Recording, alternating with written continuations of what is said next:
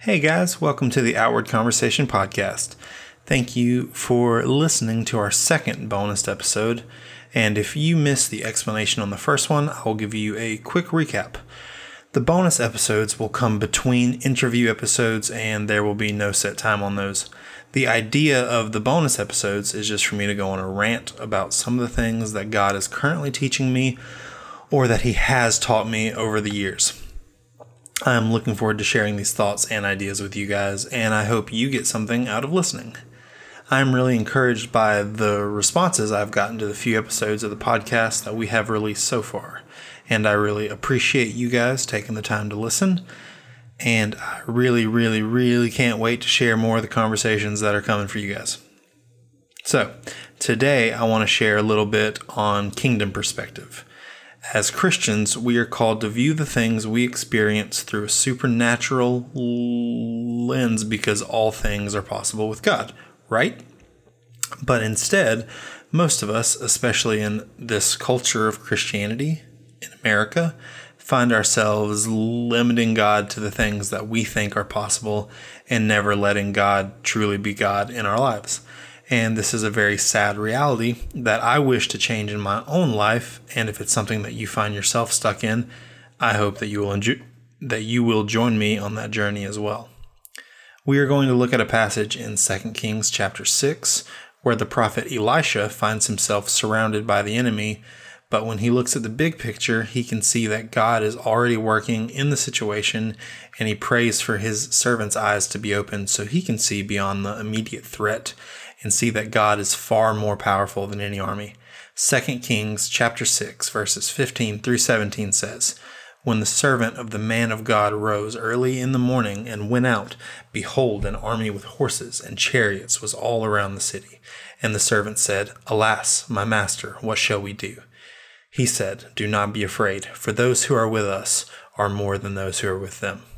Then Elisha prayed and said, O Lord, please open his eyes that he may see. So the Lord opened the eyes of the young man, and he saw, and behold, the mountain was full of horses and chariots of fire all around Elisha. How many times do we just see the immediate threat and never attempt to look past it and see what God is doing?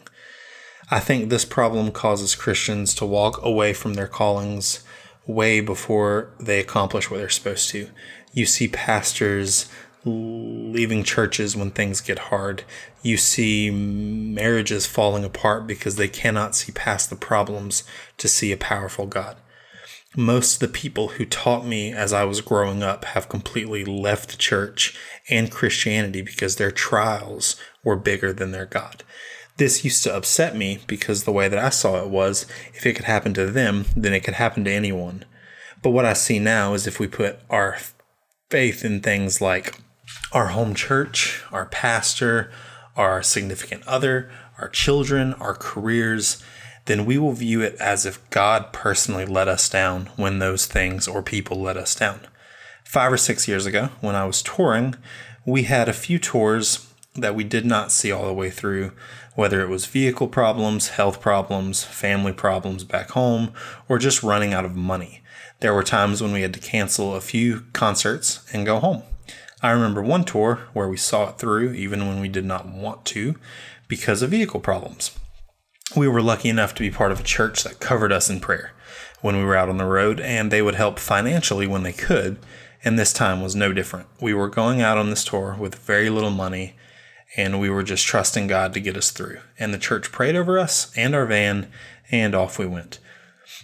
The first night was in Birmingham, Alabama, and that is about an eight hour drive from where we were in North Carolina. So we put a full tank of gas in my 1993 Dodge Caravan and took off. The gas gauge was broken, along with so many other things in this van.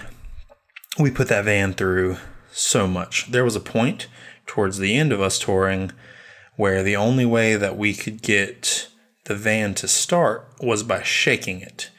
And we never questioned that at all. But back to the story. We just knew roughly how far we could go on a full gas tank, and we would top off again shortly before we got that far. So we got close to the venue in Alabama and we stopped for gas before the show so we don't have to try and fill up at 2 in the morning. Our drummer was pumping the gas and he got about $2 worth in and it started coming back out and got all over his arms and his shirt. And we were really confused as to why our empty gas tank was not taking gas. But we had a show to go play, so we got about $2 worth of gas and drove off to the show. The next day, back on the road to go to our next stop and we know we need gas so we stop at the first gas station we see and we manage to get just a little over a dollar in the tank before it starts shooting back out again. We are very frustrated by this point because at this rate we're going to have to stop for gas every 20 to 30 miles and try to put what little gas we can in the car. So that is exactly what we do. We stop so many times just to get a little gas because on the first trip, we drove for six hours or more on one tank of gas, and since then, we have not been able to put in more than one or two gallons at a time. So we have to be running on empty for most of this trip, not even mentioning the frustration of getting gas on your hands, clothes, shoes whenever it spills back out. In my mind, it's kind of the same idea of when you're already having a really bad day and then you stub your toe, just like adding insult to injury at that point. So, we wanted to go home and figure out what was wrong and, you know, get somebody to fix our tour van. And uh, it just happened that we had a show at towards the end of this two week tour that was close to our drummer's parents' house, and his dad knew a guy who agreed to look at it for us.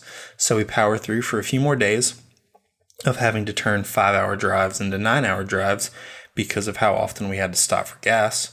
We finally get to our drummer's parents' place, and his dad takes the van to his friend, knowing they are going to drop the gas tank. We did not put more gas in it for the last few hours, so they could drop the tank when it was empty to see what the problem was.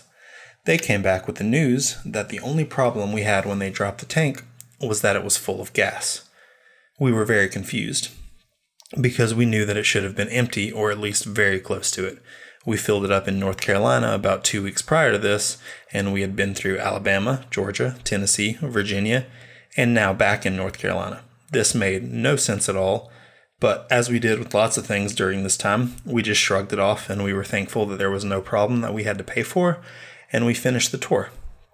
I got back to my home church and shared the story with my pastor, and he starts laughing and says, I guess we should have told you guys that we were praying for God to give you a full tank of gas. We both had a good laugh, and I agreed that it would have been good to know that since the gas gauge didn't work in the van. But this is just a very light-hearted example of when we focus on what we see as a problem and not how God is working in the situation. You may hear this story and be a Christian and still be thinking that there is no way that is possible. And I will tell you from experience that I have seen God fill gas tanks in cars multiple times since then we have to be open to the fact that things of the kingdom make no sense on earth. Romans chapter 8 verse 7 says, "For the mind that is set on the flesh is hostile to God, for it does not submit to God's laws, indeed it cannot." When we only focus on things of this earth, there is no way that we can please God, let alone do the things that He has called us to do. To walk in power, we have to believe that God still moves in power. What is it that you are called to do? And what fears are keeping you from moving forward?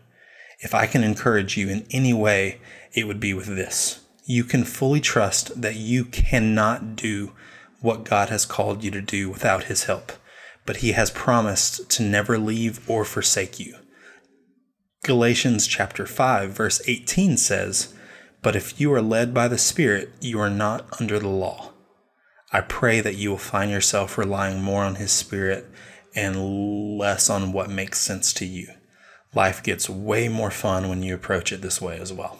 Thank you guys for listening to this bonus episode, and I cannot wait to share the next one with you. Until next time.